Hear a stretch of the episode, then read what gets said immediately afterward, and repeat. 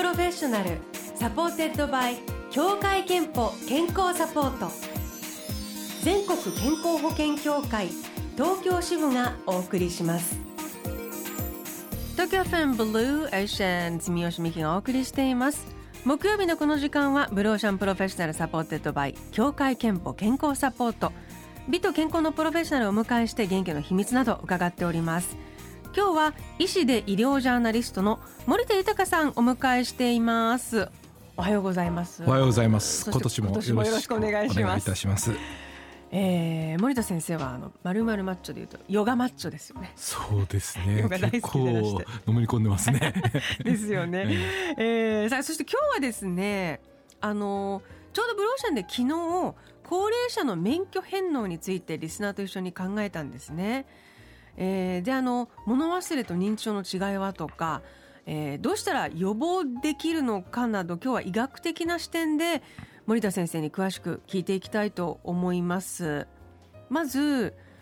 自動車などの運転をするときに体とか脳はどうやって働くんでしょうか？はい。あの自動車などの運転するときは目とか耳から入ってくる情報を知覚神経によって正確に脳に伝えます、うんうん、で脳の中では状況を理解し判断し意思を決めなければならないんですね。この脳の働きが認知機能というもので運転にはとても重要な役割を果たしています。そして最終的には運動神経によってまあ行動ですとか運転操作につなげていくということなんですよね。年を取ることによって運転する技量がなぜこう衰えることがあるのか年を取っていくと、まあ、知覚神経とか運動神経の働きがまあ鈍くなりますよね。うんうん、でそれよりももっと大事なあの恐ろしいことがやっぱり運転によってですねこのまあ認知機能脳における肝心な働きである認知機能すなわち理解し判断し意思を決定するこういった働きが衰えてくるということが問題で、えー、これが安全でない運転を引き起こすことになるんですけれどただこの認知機能の衰えっていうのは同じ年齢でもですね個人差があるんですよね。ですよね。えー、え一般的には年を取ると脳はどうなっていくんですか、えー、大体30歳ぐらいから、はい脳の細胞は死んでいく。もう30歳から、はい、脳の萎縮は少しずつ始まって、うんうん、65歳ぐらいになると MRI などの画像を撮るとですね明らかな萎縮があるということが分かる人が多いんですよね。うんうん、で脳が萎縮する主な原因は神経の細胞が少なくなるということが考えられているんですが、まあ、ただですね、まあ、あの数多くの神経細胞が脱落したとしても残った神経細胞が新たな神経の回路経路を作るので、うんうん、脳の働きは全体として失われにくいことは確かなんですが、うん、ただやっぱ個人差によって、えー、この働きが悪くなったり脳が意識萎縮しやすい人が出てくるというのが問題でこれがまあ認知機能の衰えになって認知症につながると考えられているんですね。なるほど。えーと、認知機能の衰えが認知症の原因となるということですけど原因はその年を取ることがもう原因と考えていいんですか、あの認知症のおよそ70%の原因がアルツハイマー病といって脳にアミロイド β というノ老化物質がたまることが原因とされているんですね。でただなぜたまる人が出てくるのかっていうのはよく分かっていないと。いうんです。で40代など若い世代で発症する若年性アルツハイマー病というのも存在するということなんで、うん、まああのまあ、加齢が一番原因ですけど若い人でもあの心配しなくていいというわけではないということですね。でその他ですねこのアミロイド β がたまる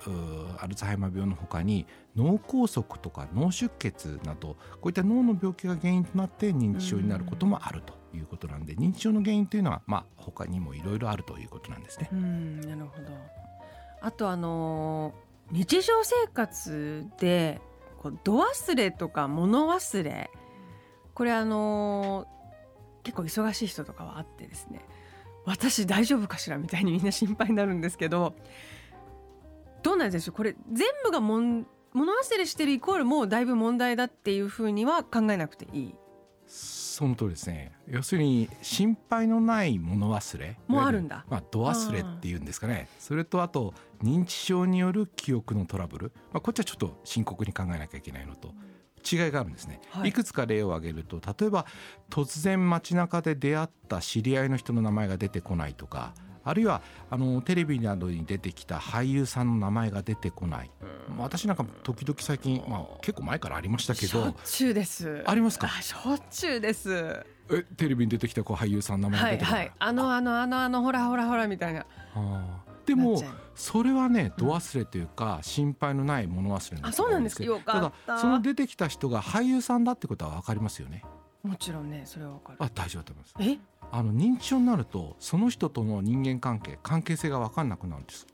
例えば私が街中で住吉さんと偶然会ったとすると、はい。で住吉さん住吉美希さんって名前が出てこない。これ度忘れかもしれませんけど、アナウンサーなんだってことは覚えてると思うんです普通は、それをが出てこなくなったらちょっとこれ危ないということほうなんか知ってる気がするけど誰だっけみたいなこと。そうですそうですそうです。どんな人だったっけ何してる人だったっけって言った時にはちょっと気をつけなきゃいけないということですね。あとはですね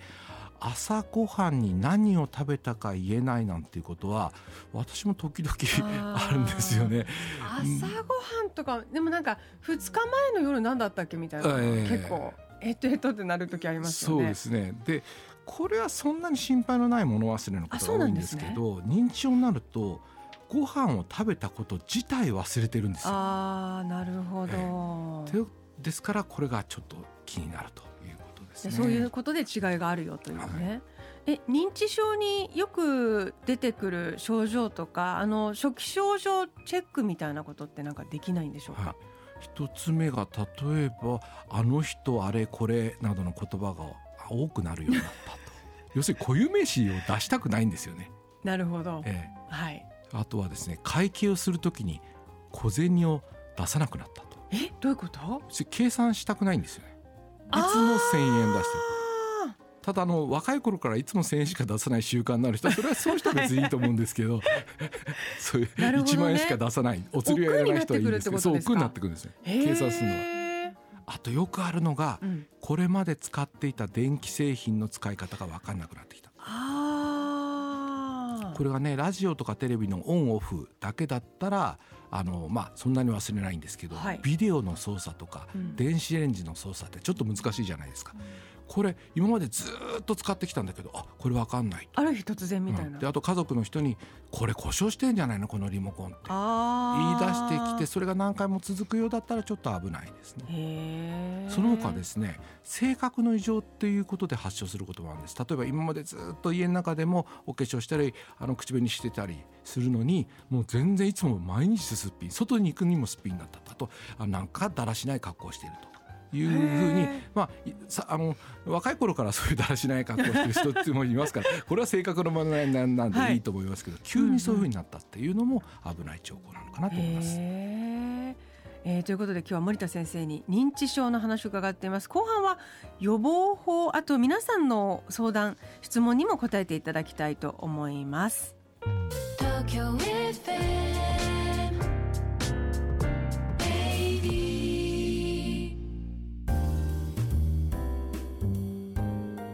ブルーオーシャンプロフェッショナル医師で医療ジャーナリスト森田豊さんに認知症をテーマに今日はお話を伺っています。さあ後半認知症の予防の話ということでねあのこれは本当に興味がある方が多い。今まだまだ心配がなくてもこの先にと思っている方もいると思いますが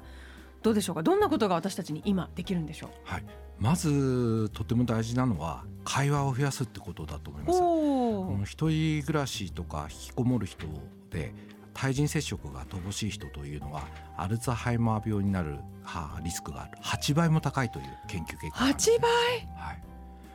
あのコロナ禍での自粛生活によってこう対人接触が減ってうん。認知症は増えつつあるという報告もあるぐらいなんでやっぱ人と人と接してそして会話をする、まあ、接しなくても電話などで話をする。あるいは何か、まあ、テレビ電話などで話をするこの機会を特に年配の方と設けていただくことはとても大事なのかなと思います。続いて2つ目は有酸素運動を行うんですね。うんあの運動習慣のない人を100とすると運動習慣のある人の認知症の発症率っていうのは50から60%に減るということなんですね。えー若い頃から散歩とかジョギングなどを習慣づけてる人というのは認知症になりにくいという研究もあるので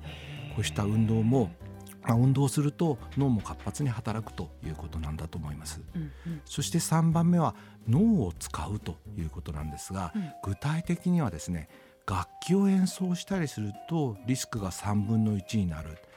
読書をしたりすると、まあ、約半分ぐらいにリスクが少なくなるというふうにも言われています。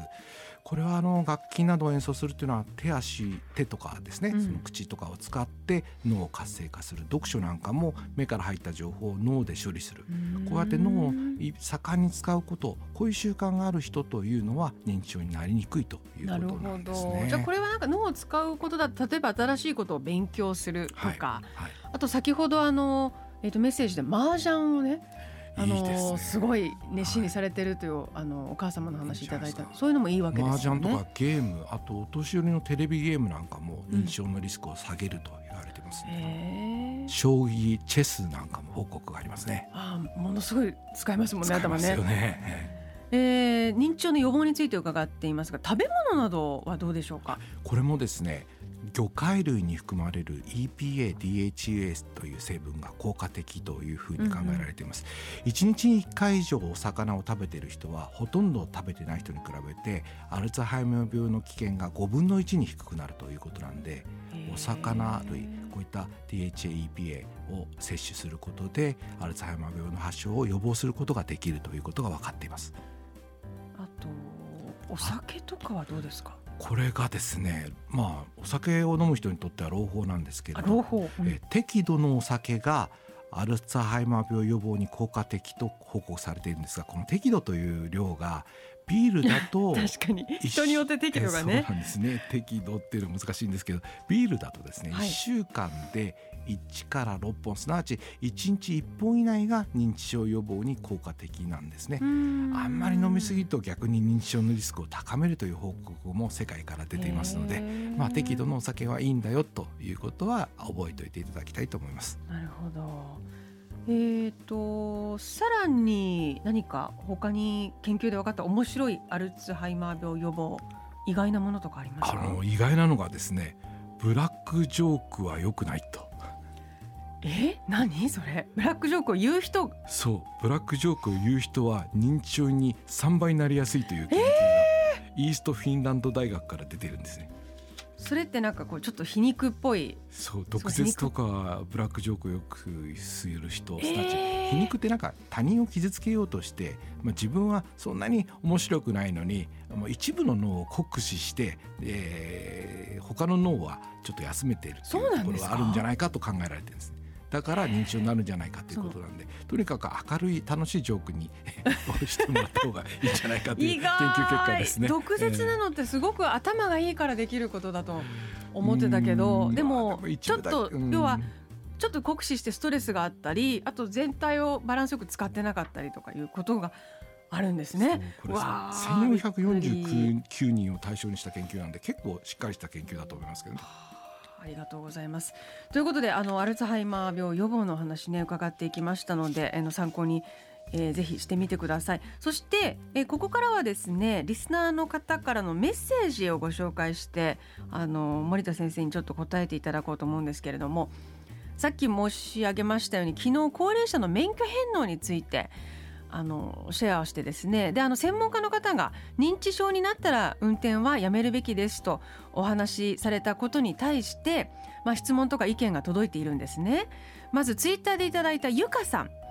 認知症になったら運転をやめると言いますが認知症だと本人が分かるのはいつなのでしょうか？視力体力思考能力も徐々に衰えていきますよね。徐々にだからこそ気づきにくいです。診断が下るまで運転しますさせますでは怖すぎないでしょうか？と。いうことで確かに徐々に徐々になっていくからある日突然朝ごはん食べたことを覚えてないっていうことじゃないですもんね。徐々にどこからが認知症でどう本人が分かるのか。いやこの質問本当いい質問で、あのー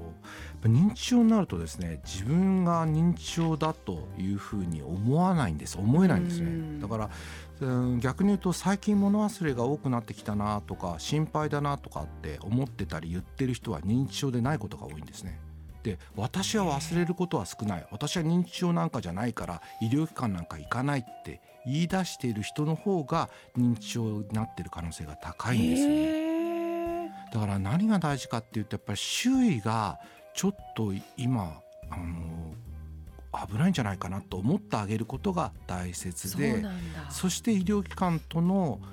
橋渡しというかこう道しるべというかその辺をしてあげることが大事なんですよね。なるほど。やっぱ周りの力が大きいと。えっ、ともう一ついきましょう。東京都の54歳月見団子さん。認知症を疑われる当事者は検査を勧められると自分がボケたと思われていると感じ反発する話よく聞きます運転に関わらず一定年齢になったら全員認知症検査を定期的に受けられるようになったら助かる人も多いのにと思いますと。いただいています。確かにね。あの私なぜ私だけ行かないんだとお隣さんは行ってないじゃないかみたいな。同級生まだ行ってないしとかいうことよりもなんかこう健康診断みたいな形でいうご意見です。共感しますあの私の母も認知症になっても二十数年患ってますけど、はい最初発症してから数年間もう僕は認知症だって分かってるんでるんですけどいくら説得しても医療機関を受診しなかったですね。だから周囲が気づくことは大事なんですけどどうやって受診させるかと考えるとやはり全員何歳以上は認知症検査をするとかあうん。るいは人間ドックの時に認知症の検査も入れるとか確かに。こういうなんか国の制度みたいなものを持っていった方がいいのかなと私はいつも思っています。なるほど。メタボ検診みたいにねその通りです普通になるかもしれないっていうか、そうなるといいですね。えー、ともう一ついきましょう。東京都の39歳ワンヌさん。自分は家族親族を見る限り家計的にリスクが、えー大きいような気がするものでアルツハイマー型もしくは認知症全般において遺伝の要素はどれぐらいあるのでしょうか？後天的要素の方が重要なのかなど気になるんですがと。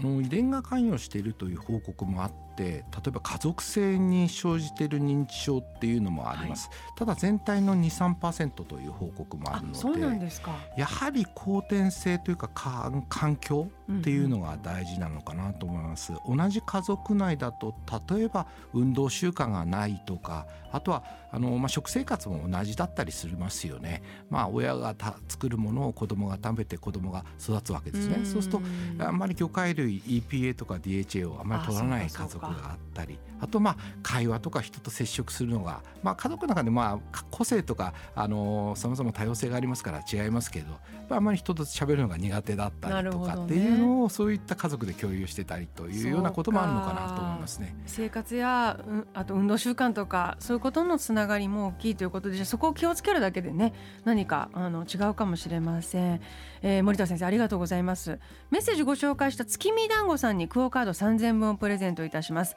あなたから健康の秘密秘訣お待ちしております。さあ今日は認知症について伺いました。森田先生が医師の立場であの昨日ねちょっとそのシェアした高齢者の免許返納についてアドバイスするとしたら何かありますか、うんやっぱり自分では気づかないんですよね。うん。家族でまあ3ヶ月に一遍とかなんかこう相談するとか家族で会議をするとか、うんえーそういうふうにしてそのみんなで情報を共有していくことが大事なんじゃないですかね。うんえーもうお父さんちょっと運転荒くなったねとかあるいはちょっとやめた方がいいんじゃないかねってそういう会話ができる状況を作っておくことが大事かなと思いますね。ねまああとはやっぱり認知症の定期検診っていうのがもっともっとあの国や自治体、ね医療機関でえー進んでいくのがいいかなと思いますね。医師で医療ジャーナリスト森田豊先生に伺いましたありがとうございましたありがとうございました。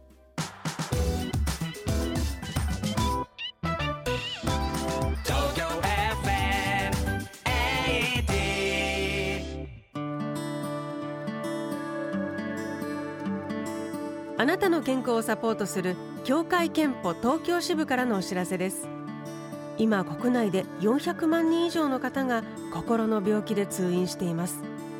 心の病気には誰でもかかる可能性があるんです。特にストレス度合いが高い働く世代にとっては職場全体で社員のメンタルヘルス対策に取り組むことが大切です。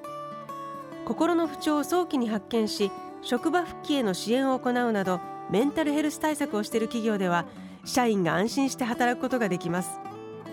まずは心の病気について理解を深めることから始めてみませんか？ Blue Ocean professional supported by 協会けんぽ健康サポート。全国健康保険協会東京支部がお送りしました。